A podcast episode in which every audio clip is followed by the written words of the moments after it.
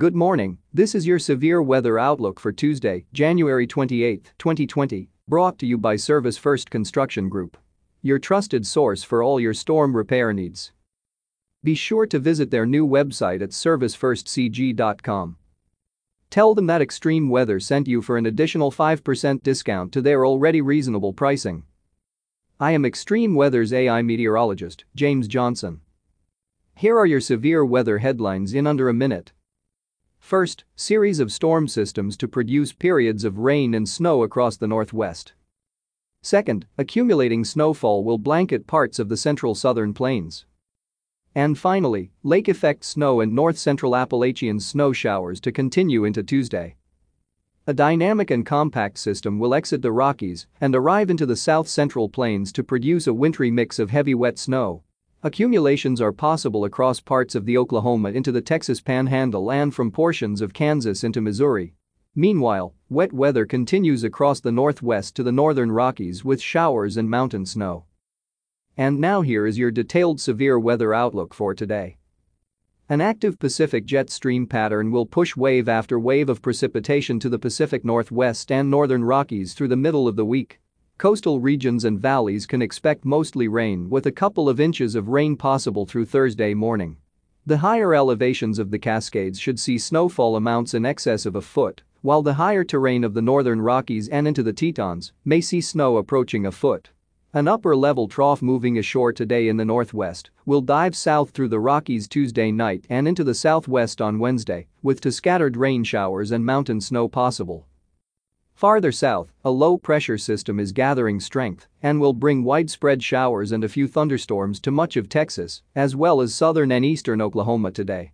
On the storm's northern edge, a wintry mix of snow and sleet freezing rain possible across the northern edge of the precipitation shield extending into the central plains.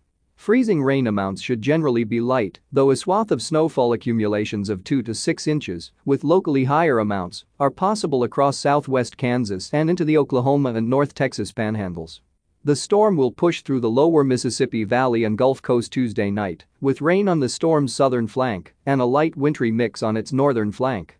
By Wednesday, the wintry hazards will diminish, but areas of rain will continue across the southeast.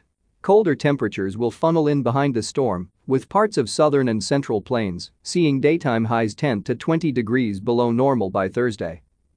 Elsewhere, favorable northwesterly flow across the still relatively warm Great Lakes will generate lake effect snow showers downwind of particularly Lakes Erie and Ontario through today, with an additional inch or two of snow accumulation possible. Snow showers will finally dissipate Tuesday night as high pressure builds in over the northeastern US and eastern Canada. In the northern plains, warm air advecting into the region should bring daytime highs 5 to 10 degrees above normal. While parts of the southern plains will be chilly on Thursday, the contiguous U.S. will remain void of any Arctic air masses for the remainder of the week. This is James Johnson reporting for Extreme Weather. Our weather information is derived from the National Weather Service Weather Prediction Center, located in College Park, Maryland. Our Outlook uses AI technology developed by Extreme Weather, and our audio broadcast is digitally mastered by Jarvis Media Group. Have a fantastic Tuesday, stay warm, stay dry, and let's stay weather aware.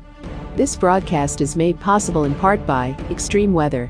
Funding for this broadcast is provided in part by our viewers and their donations. We would like to thank our viewers for their continued support of this extreme weather program.